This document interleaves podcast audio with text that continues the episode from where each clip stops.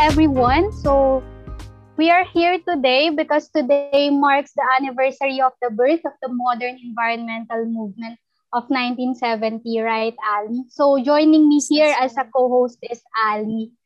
So, Hello, say hi, Ali. Hello. So, may clue ka ba kung anong sineselebrate natin today? Yes, but I feel like I'm gonna leave this to the people, you know, um, listening with us. I hope they know what's in it for today. So, ayon Ali, because as we continue to progress as a nation, no, we often mm. forget to care for the very thing that keeps us safe and alive. So, this is the environment. This is our Earth. Hence, uh, today we celebrate and remember our planet and how we should all take part in restoring what we have neglected during the process of development. So, happy Earth Day 2021, everyone. Our theme for uh, today is restoring our Earth. So, uh, in our podcast today, we will emphasize the importance of the youth in this goal and in making sure that our future generations would still have trees, birds, beaches, nature to see and enjoy. Yes, that's right. And tama nga ang hula ni Miss Anna that it is Earth Day today. So we are bringing you this podcast series in collaboration between the COSCA through LaSallian Sustainable Development Programs LNV SAGE, and Student Formation Programs Love and DLS RCY. Today, we will be talking about the role of the youth in environmental awareness and action. Joining us today, we have students from the College of Liberal Arts and College of Education to enlighten us for our first episode entitled Humans for the Environment, Justice, Arts, and Education. So, Miss Anna, sino ba kasama natin today? Think mo? So, ayun na nga. Uh, bago natin sila ipakilala, Ali, gusto mo magpakilala muna tayo bilang tayo yung host for the day. Yes, And I believe I you will uh, you will also share some uh, of your thoughts when it comes to the environment later, no? So, uh, hello everyone. I am Ana Del Sapugay, the Development Specialist of LN Visage of COSCA. So I am handling environmental uh, projects under the Lasallian Sustainable Development Program. Yes, okay. And I would like to introduce so, myself. Yes, hello everyone. I am Eliza May Sagana. I am a 119 CLA student studying AB Political Science and minoring in Humanistic and Sustainability Management. I am also a volunteer for Cosca Love under SOFO, and I am also the Director for Collaboration Initiative for DLS RCY. And lastly, I am also part of an external organization, Youth Advocates for Climate Action Philippines. So if you guys want to give our organization a like and a share, it's it's it's okay, it's needed. How about our speakers for today, Miss Anna? Are you ready? Ito na nga. Yes, I'm very excited to know who they are. No, I heard they are from the College of Liberal Arts and Education. Mm-hmm. So uh, maybe you want to start introducing uh, your yourself, uh, Tina. Hello, hello everyone. My name is Christina Serrano from AB Communication Arts Students. Also, isa akong member of COSCA Love Under Service Learning and the LSRCY Young Leaders Program and also an Assistant Vice President under Human Resources from Habitat for Humanity. So that's me. Tina. How about our representative for the College of Education? Hello everyone! So magandang araw po sa inyong lahat. Ako po si Chloe Astilio at ako ay kasalukuyang nasa unang taon ng pag-aaral sa pamantasan ng Dalasal at kumukuha ng kursong Bachelor of Secondary Education, major in Biology. Ako po ay member ng COSCA Love under SECP and EDGE 2020 Batch President. Hello!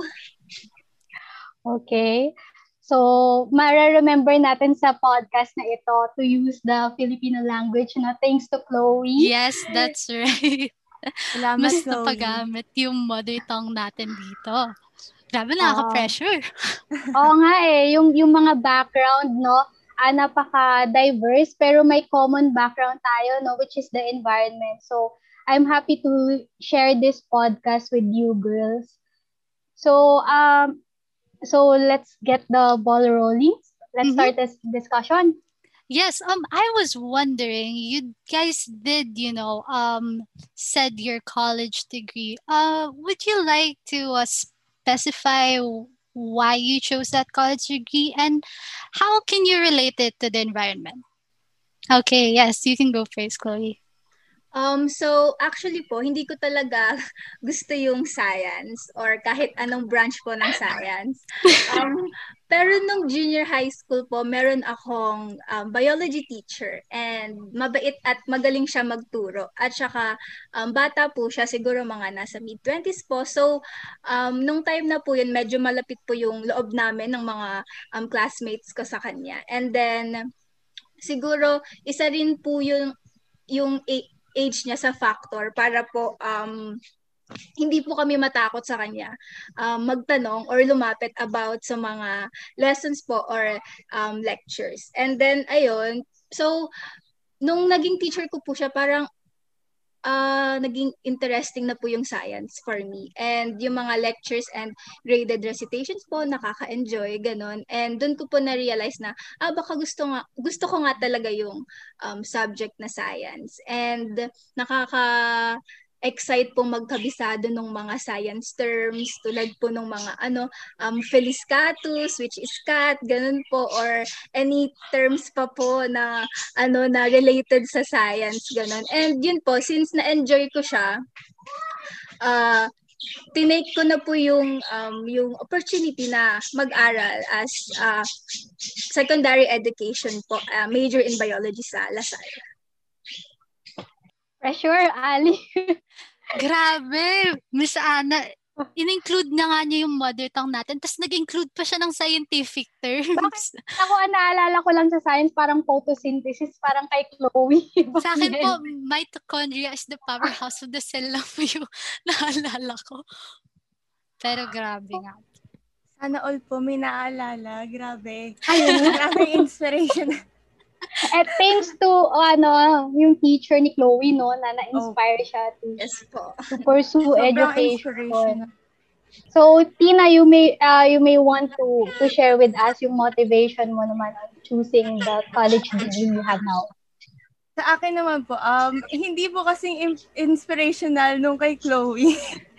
Medyo sa akin po, sinunod ko lang po yung puso ko kasi na-enjoy ko talaga yung yung idea ng pagko-communicate sa mga tao tsaka kung paano intindihin kung ano yung pinaka-effective na communication in order to understand and to share um, ideas with other people. Um, to be honest, actually, kaya gusto ko rin ng communication arts kasi nung bata ko gusto ko maging artista. Yung mga gano'n, yung mga normal. Pero as I grow old, as I get to learn more, nakikita ko yung effectiveness talaga ng communication sa lahat ng tao. Kaya ito yung pinili kong track or course para sa aking future. So, yun lang for me. Tina, I have an add-on question. Yes. I am wondering kung paano mo uh, ginagamit yung yung course mo no yung com arts uh, in relation to the environment kasi kay Chloe very obvious eh on the biology oh. side so how about you For me naman po, um, communication, sobrang broad po niyan eh. Uh, pwede magamit yung communication in a way to promote or to share to people yung mga nangyayari sa environment natin. Actually, isa po kaming mga middleman pagdating sa ano sa mga ganyang messages. Kami yung bridge po in order to let um, not just the youth but everyone to let them know yung mga kalagayan ng ating environment today. So um in our field, we're helping not just science but yung actions ng mga people to make a better future, to make a better tomorrow when it comes to environment. So, Grabe, napaka-inspiring, Miss Ana. Akala ko nasa last question na tayo message to Eloise. Dire-diretso isang patunay na isang ang Alcom Art student si Tina, no? Napakahusay na pagbabahagi. So, Ali, ano yung third question natin for them? Oh, yes. Um, we'd like you guys to give a trivia about yourself in relation to care for the earth. Trivia about yourself. Oh. Can be anything. that is interesting. Hmm. Um, ako na lang po mag-start. So, yes, that's yes, power. inspire me, inspire me.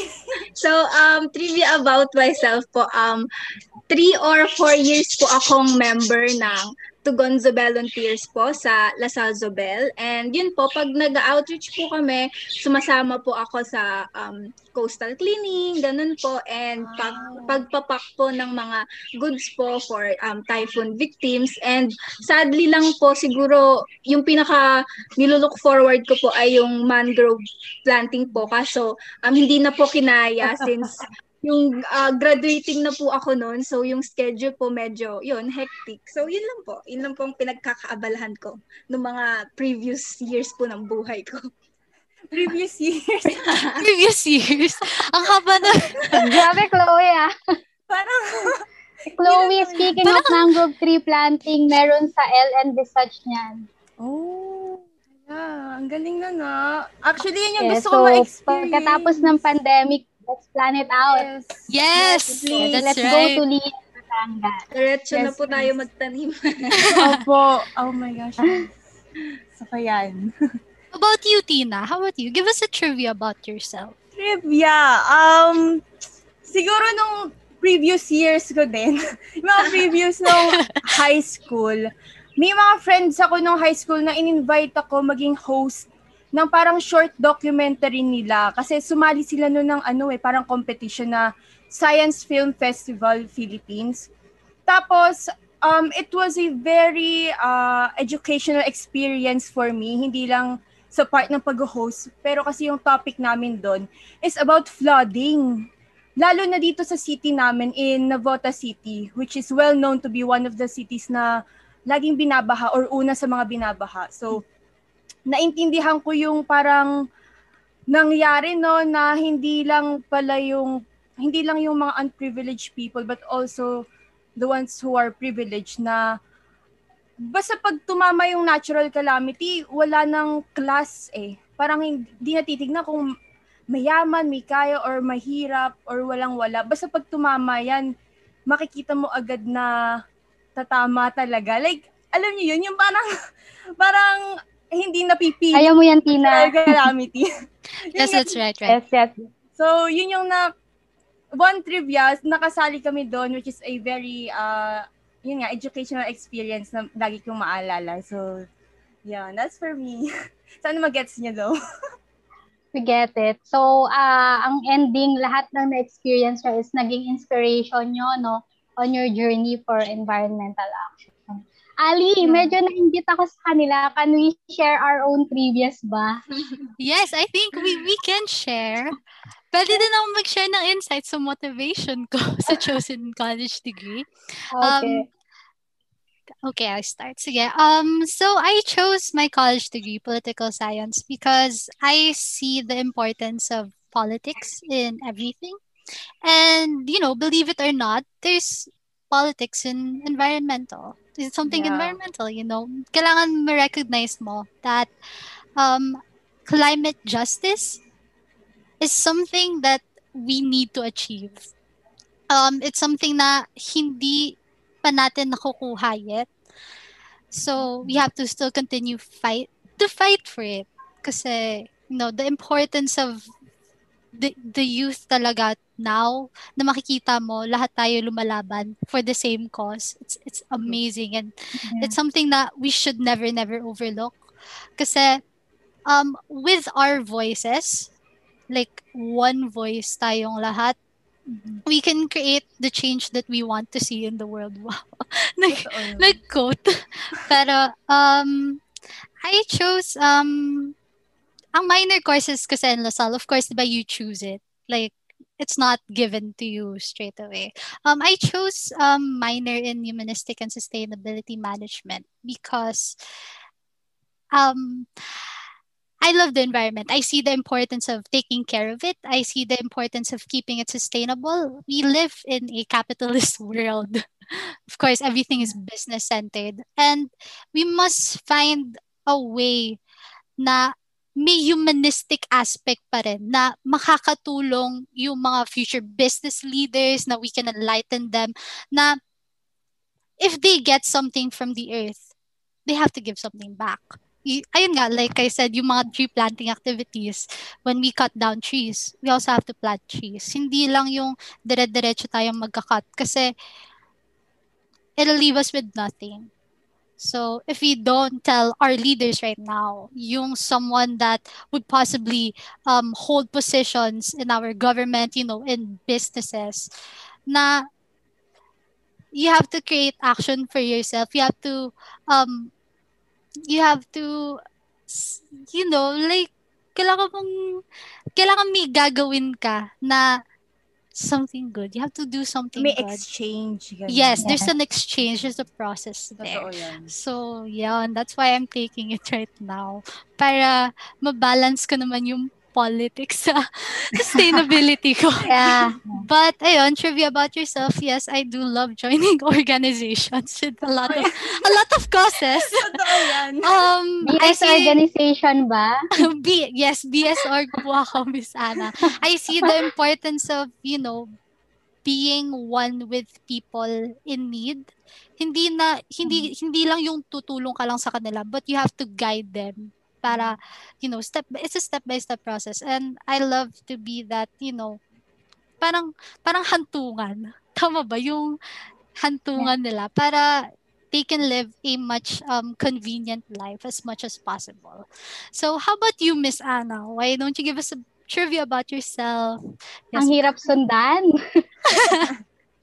hirap sundan. Pero uh, I'll share with you guys my humble uh, environmental journey, no? Uh, sa maniwala kayo sa hindi, nagsimula lang talaga siya sa aking kagustuhan na makasama sa isang tree planting activity ng isang environmental org uh, back in college. So, sumali ako sa environmental student organization na yun just because I want to plant a tree. Kasi parang feeling ko masaya, gano'n. Parang uh, yun lang yung nakikita kong tulong ko for the environment. But eventually, lumalim din yung, yung pagkaka-understand ko sa environment hanggang pinili ko na rin siya maging profession. So, ayun, uh, gusto ko lang i-share na sa environment kasi I know you will uh, agree with this na walang maliit o malaki na, na action. Kasi at the end of the day, pag pinagsama-sama natin yan, uh, pag lahat tayo nagtanim ng puno, mag, magkakaroon tayo ng efforts on reforestation.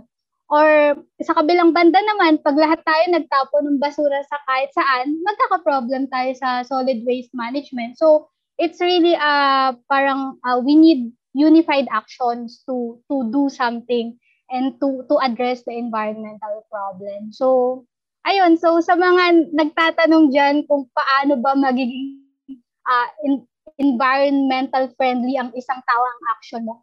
At kahit simple lang magpulot ka ng basura sa paligid na nakikita mo, ibulsa mo, ah, ano na, nakatulong ka na sa environment. So, yon Ali. Grabe, ang inspiring naman. Diba? Anna. I'm really glad na you took that step, you know. It it comes with everyone, yung initiative na yon. And I'm glad na you took the next step po and, you know, see where you are right now. Yay! Totoo. So, Yes. yan, in relation to Earth Day, I just want to ask sa, to everyone here, why do you think it's important to celebrate Earth Day? Um, siguro po, for me, importante i-celebrate yung Earth Day kasi um, sa nangyayari po sa ano natin, sa Earth ngayon, like sa buong kahit sa ang sulok man ng mundo yan, um, unang-una na po dun yung ano, climate change. So, kailangan po natin maging aware and maging knowledgeable about it. Kailangan natin tanggapin na mangyayari talaga siya at nangyayari siya ngayon. Uh, kailangan natin na malaman kung paano natin yun mareresolbahan. Kasi at the end of the day po, kahit anong mangyari, tayo pa rin yung um, maki- makikinabang or maaapektuhan po ng uh, ginagawa natin. Yun lang. to continue with that, no, para ano, ma-aware din yung mga tao kahit isang araw lang. Actually, dapat everyday nga ma-aware. Yes, Pero, everyday is Earth Day. Everyday is Earth Day talaga dapat. Pero siguro may may formal na dapat o itong araw na to na buong mundo talaga as in yung ma magigising na uy ito na yung kalagayan natin ngayon so dapat maging conscious ka na so siguro kaya important nga yung Earth Day para ma makalabit yung mga tao sa situation situation natin ngayon. Situation. So yun, ah idugtong na natin yung question na ano nabang nabanggit kasi ni Chloe yung climate change no.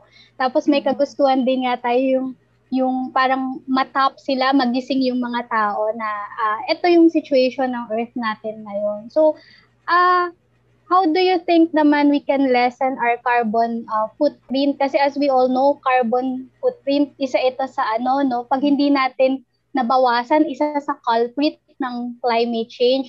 So, paano nyo siya nakikitang mababawasan, especially ngayon na uh, may pandemic?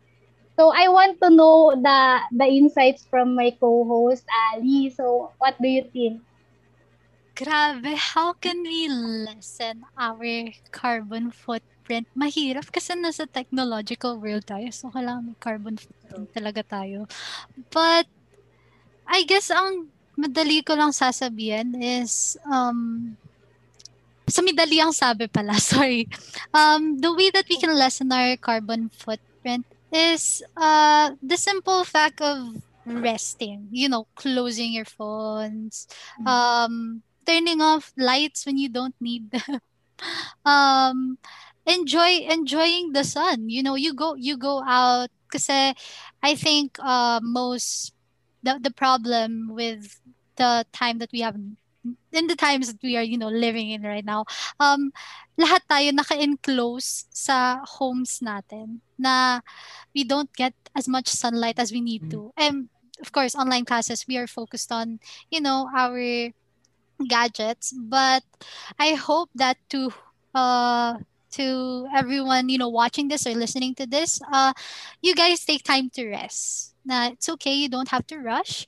Um in that way in that simple manner just like closing it you can help the environment already So it is also ano no uh, mental rest then it's not just the rest for the environment. So mm-hmm. uh, nakikita niyo yung connection. It's good for the human beings and also good for the environment. Siguro eh, ikabit ko dun sa question na yon itong isa kasi connected talaga sila. Yung how can we demand climate action from private companies or and local or national government. Medyo challenging, no? But, That's true. Ali?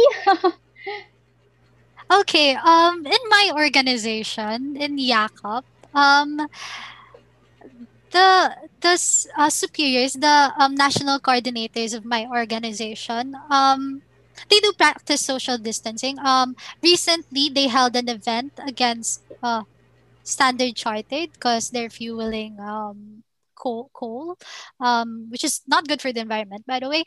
And what they did was that they held a peaceful rally outside um, the the Standard Chartered, and they gave a letter, like a signed letter. That's it. Like they gave that to the head, and in that letter, it specified the need to stop funding it. It specified um, the things that it can do to the environment and how and how destructive their actions may be.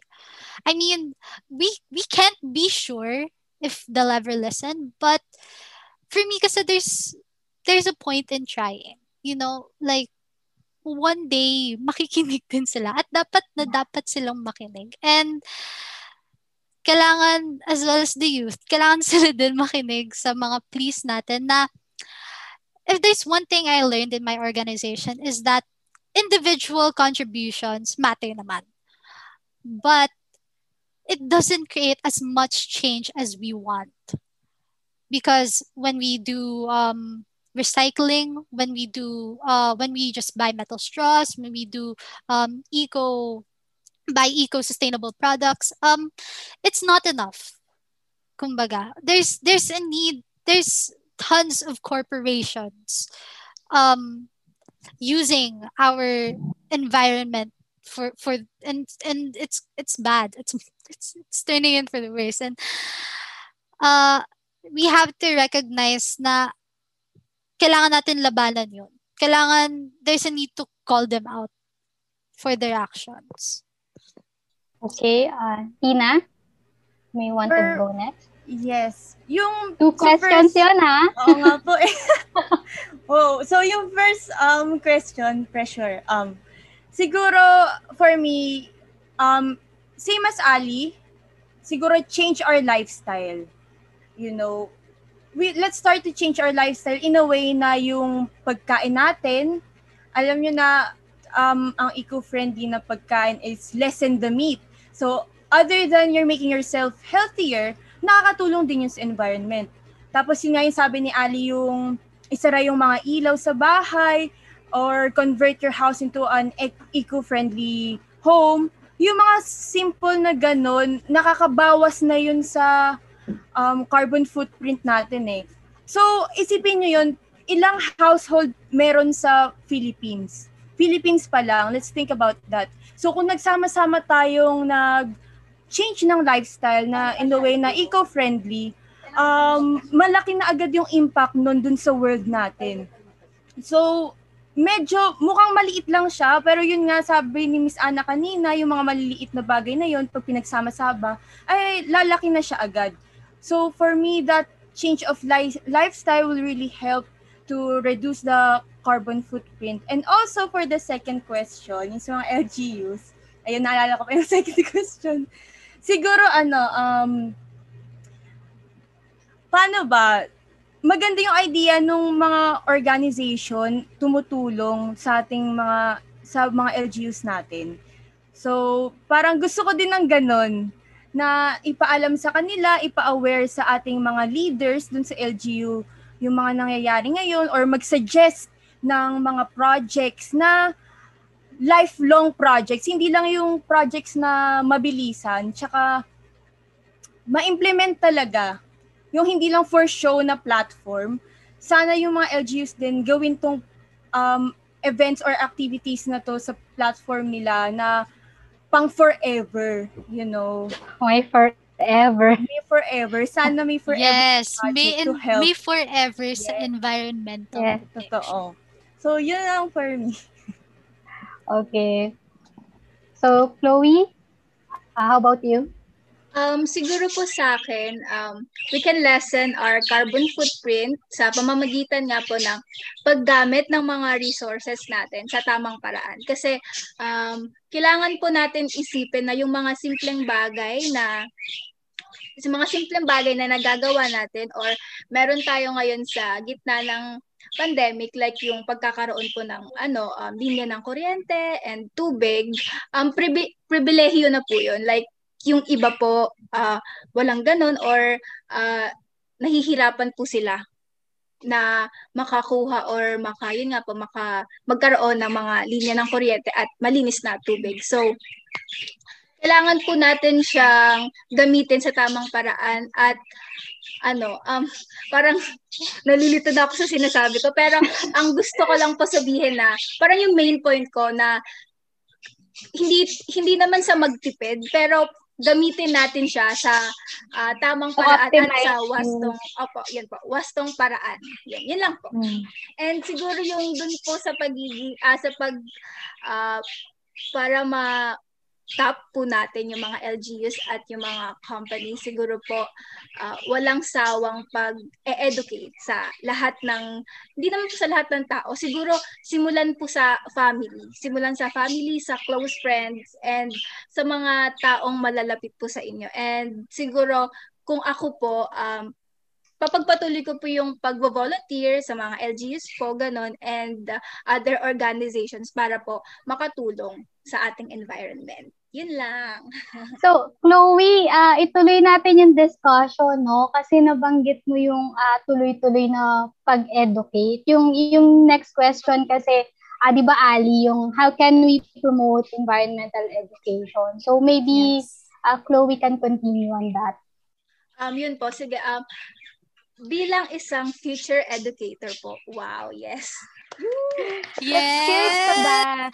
Leaving it, girl! Siguro po, isa sa gagawin ko ay um, tuturuan ko po yung mga estudyante ko sa um, creative na paraan para tulad po nung ginawa nung biology teacher ko. Magustuhan ko rin po yung ano, yung magusto rin, magustuhan rin po nila yung science and um, um, magkaroon sila ng interest sa ating environment na dapat pahalagahan natin, dapat um, wag nating sirain ganun. Kasi um, para po yun sa ano eh mga next generations. Para hindi lang po tayo yung makakakita ng mga magagandang tanawin kundi sila rin po. Yun. Thanks for that Chloe. So Ali Okay, so for me naman, um, we can promote environmental education through joining organizations. yes, that's yes. right. There's a lot of organizations fighting for the same cause. And sometimes they create partnerships with each other. And uh, it's important that you recognize your role as as a youth member and you know joining organizations as you know so as a person myself, as someone you know very inclined to joining organizations it's great you you learn a lot you bond with people outside of your circle. It's makabond ka with people from Mindanao from like international. You don't you don't you yung limit of you know learning environmental education is you know not not not not here. It's malawak. So um I guess a way to promote environmental education pa is just by sharing publication materials, joining webinars. I think there's a lot of um, there's a lot of events talking about environmental activism, environmental protection. Um, it can be something about wildlife then you know um environmental education you know, encompasses a lot of things and i'm sure naman that everyone has you know has an interest in one of those aspects. Sana naman may interest in one of those aspects. How about you, Tina? What do you think? Um, ang masasabi ko lang, iba talaga ang inspiration na galing sa mga teachers and sa mga school organization. No? Ito, parang ito yung building blocks para ma-inform ba, ng bata pa lang. To add lang for education, um, siguro di ba meron tayong mga science project nung grade school pa lang? Yung mga event na ganun po. Nakakamiss Yes, yes. So may may science project na gagawa ka ng eco-friendly product, tapos may science project na parang mag-i-invent kayo ng kakaibang machine parang related to science. So naisip ko lang, um, siguro pwede pa isang topic at a very young age, siguro magka-event din kung saan yung mga young age na youth na to, parang mag-iisip sila ng idea ng mga initiative to help the environment.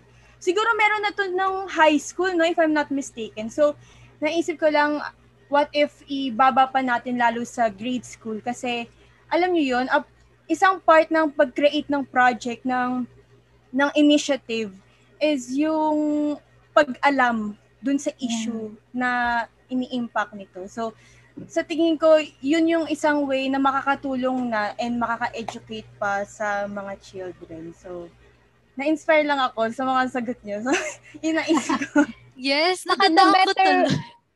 Ay, Saka the better way to ano no to learn about nature and environment is to experience it. Yes. Kaya nga sabi ng mga teachers natin, uh, dapat at an early age na expose na tayo, may it be good or bad. Kasi usually sa atin sa Philippines, parang gusto lang natin makita yung magagandang beaches, magagandang tanawin, ganun.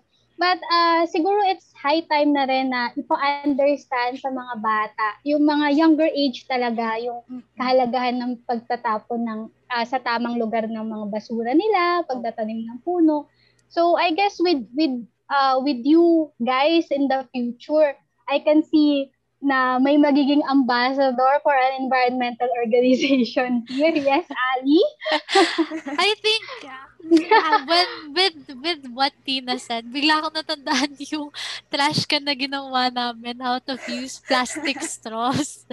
And oh, ayun, nanalo siya project. nung time na yun. It was high school. Grabe, yung good first time. place. Grabe. Good times, good times. So, and it's great na you recognize that. And I hope na we bring you know what we've learned in our past you know past years mm-hmm. to you know something that we can bring. And when we go out of college when we you know work baka baka sa mga workmates mo baka gusto niyo mag nga, mag eh. eco project mag hiking mag planting o kaya yung mga biology terms ni Chloe. yung malalalim. Mag, uh, maghahanap ng mga um, trees. trees to plant. So yun, uh, Ali, I, I think nasa uh, question na tayo na ito yung pinaka-interesting part dito eh. So, uh, you may want to ask them on this. So, um, we want to ask you, um, what is your Earth Day pledge? Oh. Chloe, ikaw na.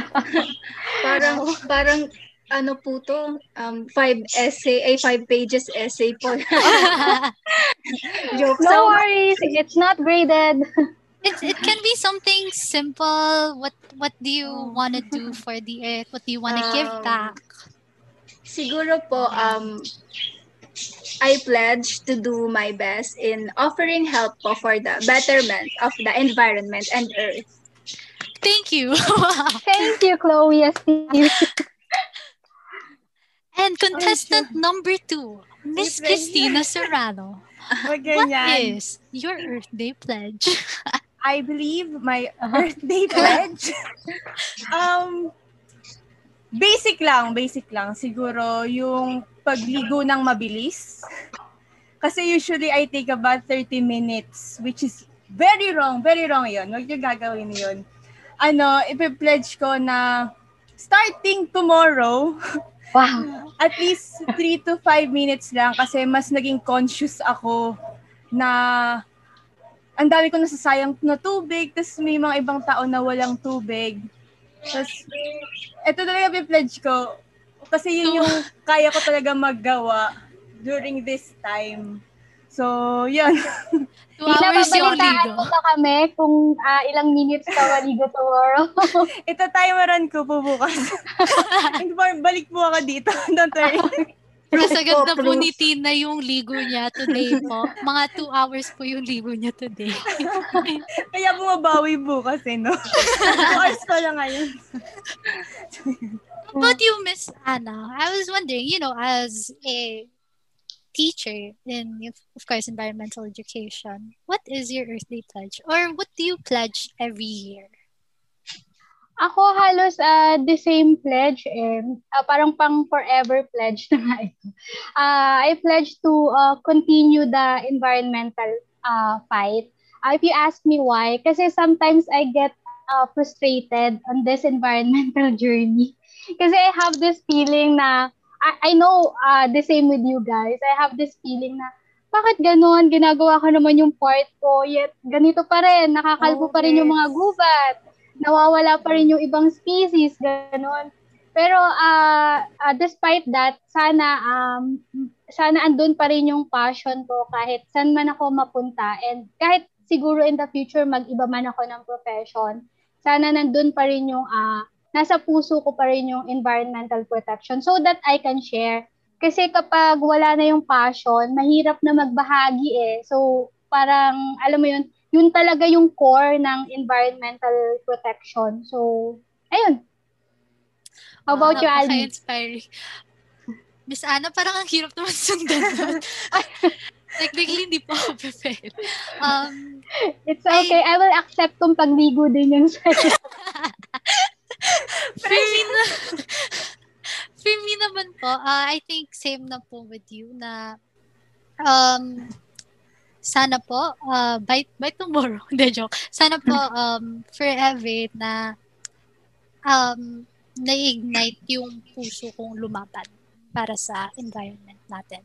Uh, sana hindi ako mapagod. Like Miss Anna said na no matter how um, bad things are, we I hope that I still have hope in myself to to fight because if no one's gonna be fighting for it who will think no? yeah yes. who will who will if not now when yes yan yung mga linyahang pang-environment na totoo. laging sinasabi. pero totoo eh. Pero yes. tumatagos eh. So, ayun. Uh, coming from the Earth Day Pledge, medyo mag-level up tayo ng content. So, uh, what uh, now, what are your messages? Ginawa ko ng messages ko kasi I assume marami. Uh, to the generation before you. So this is very interesting. May natatouch na kayo mga, kanina ng mga ano, yung mga konting messages you might want to ano, to reiterate here. Um, ako na lang din po ulit magsisimula. So, go Chloe! Yes, go Chloe! So, yun po. Um, siguro yung message ko po na gusto sabihin dun sa generation before me is to believe that climate change is real and that we should give importance to our environment. And dapat po makinig tayo. We should also listen to the voices of the youth and professionals po about the situation of our environment. Kasi tayo rin po yung maapektuhan nito kaya dapat tayo rin po yung uh, mag-alaga dito. Tayo rin yung magprotekta ng environment natin. Ganon. Yun po. Grabe. I agree. Wow. I agree. Tina, Tina, sunod, sunod. Adon, adon. I can't, I can't. agree na talaga ako dun.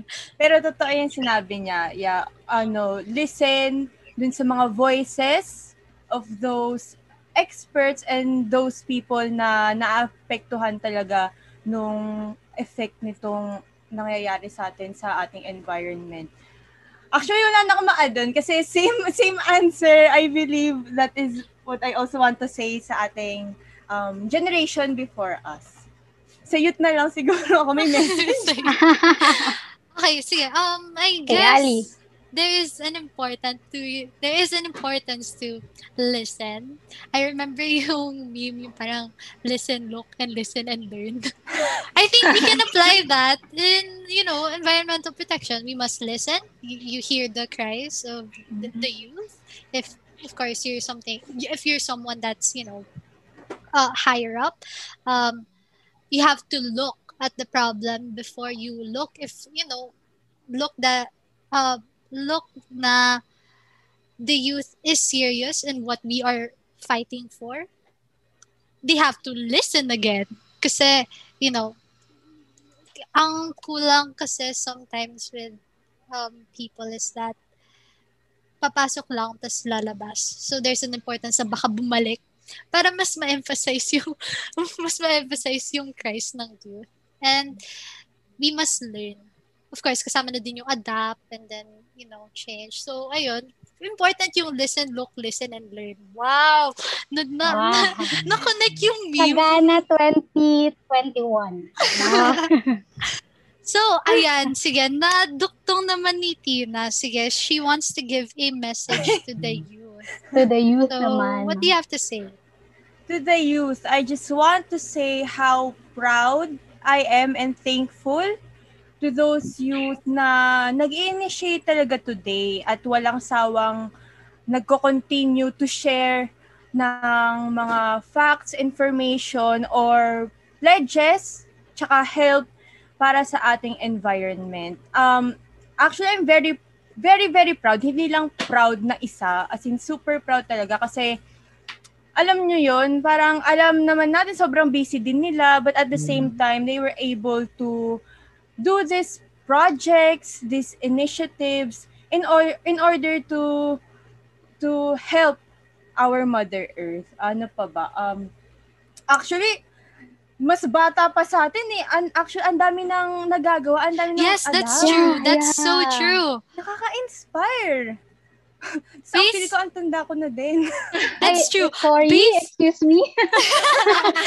sorry, sorry basic background namin whenever I have Zoom meetings and yung the everyone's tasked to ano introduce themselves mm-hmm. they're like what 15 14 what? 13 na sumasali na sa organization that you know upholds you know and environmental protection and it's great na talaga. nakikita mo talaga yung youth in Oo. action sana hindi ma-stop Tsaka excited ako makita matupad tong mga initiative nila in the future, you know.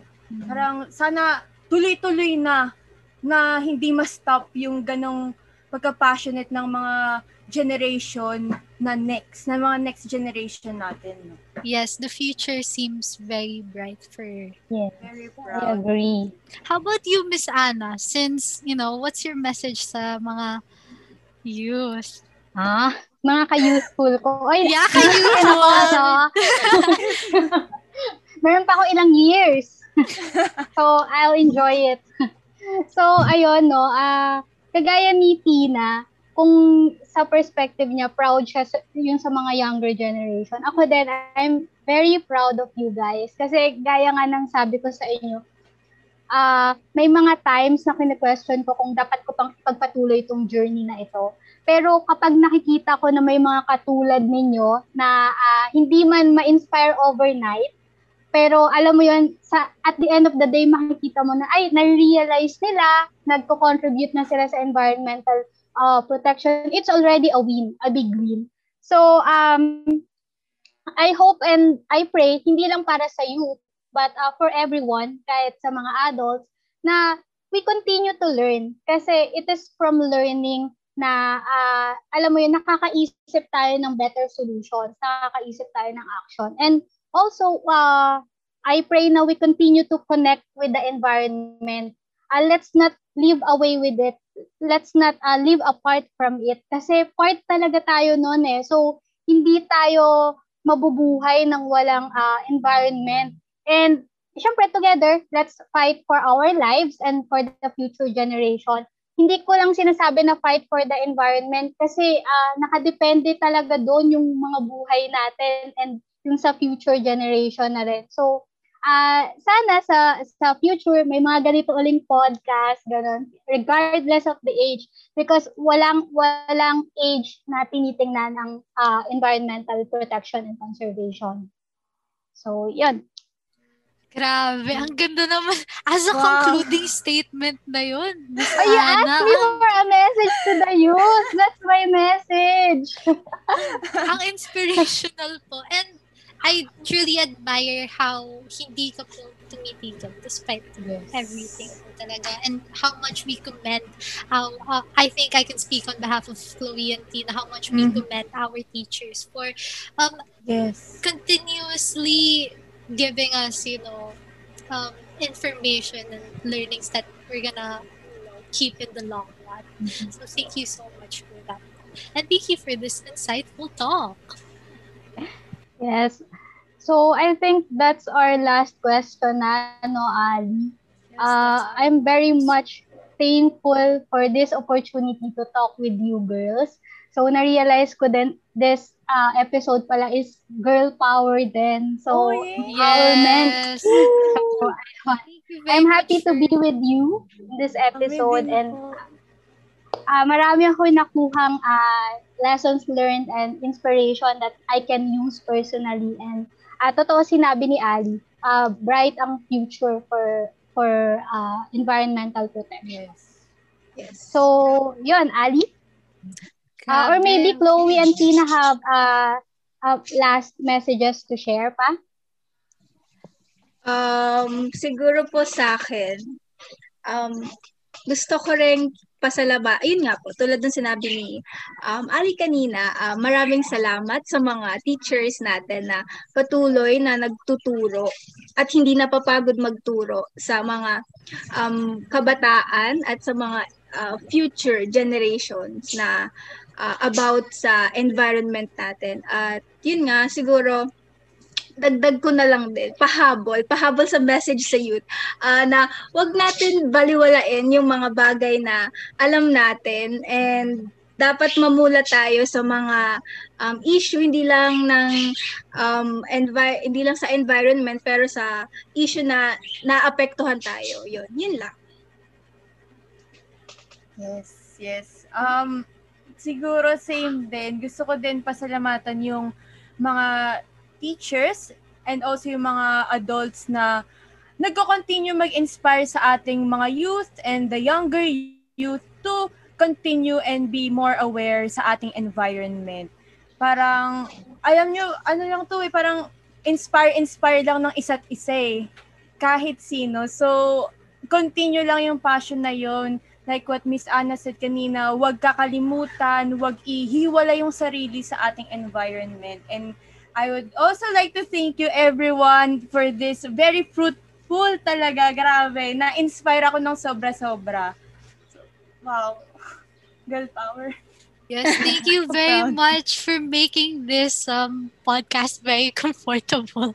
Yeah. I, I was very tense before I started it, but thank you kasi you guys with your insights. Grab, ang grabe. Speech, same with Tina, I'm so speechless. Speechless, yes. Kasi we were able to bring in perspectives of someone from different, co- someone from a different college, you know, CLA, tas, ano, um, COS, and of course, a teacher as well. yes. Grabe. Iba talaga. Grabe this, you know, lineup. Our Totoo. girl power. Iba-iba talaga. I love it. So, ayun na nga. There we have the first episode with our wonderful speakers, Chloe and Tina from the College of Liberal Arts and Education. So, it's really been great and I hope that you guys will still continue to, you know, give a good fight and sana Yes. hindi mo wala yung passion nyo to defend our Mother Earth. Yes. Na Earth Day, Earth Day is every day. So, for our next episode, we will be having speakers from the College of Business and School of Economics. So, stay tuned for more. We also encourage you to share your personal Earth Day pledge April 22 and use the hashtags hashtag Earth Day with Costco, hashtag Restore Earth 2021, and hashtag My Earth Day Pledge. So, kailangan may sarili kayong pledge ha. Hihintayin po namin yan. Again, this has been Eliza Sagana with my beautiful host. Oh, thank you for that. Uh, Ana daw sa Pugay. And see you next time. Thank you, guys. Thank you. Happy Earth Day. Happy Earth Day. Thank you also to Pat for ano for Thank you, staying with us. Thank you.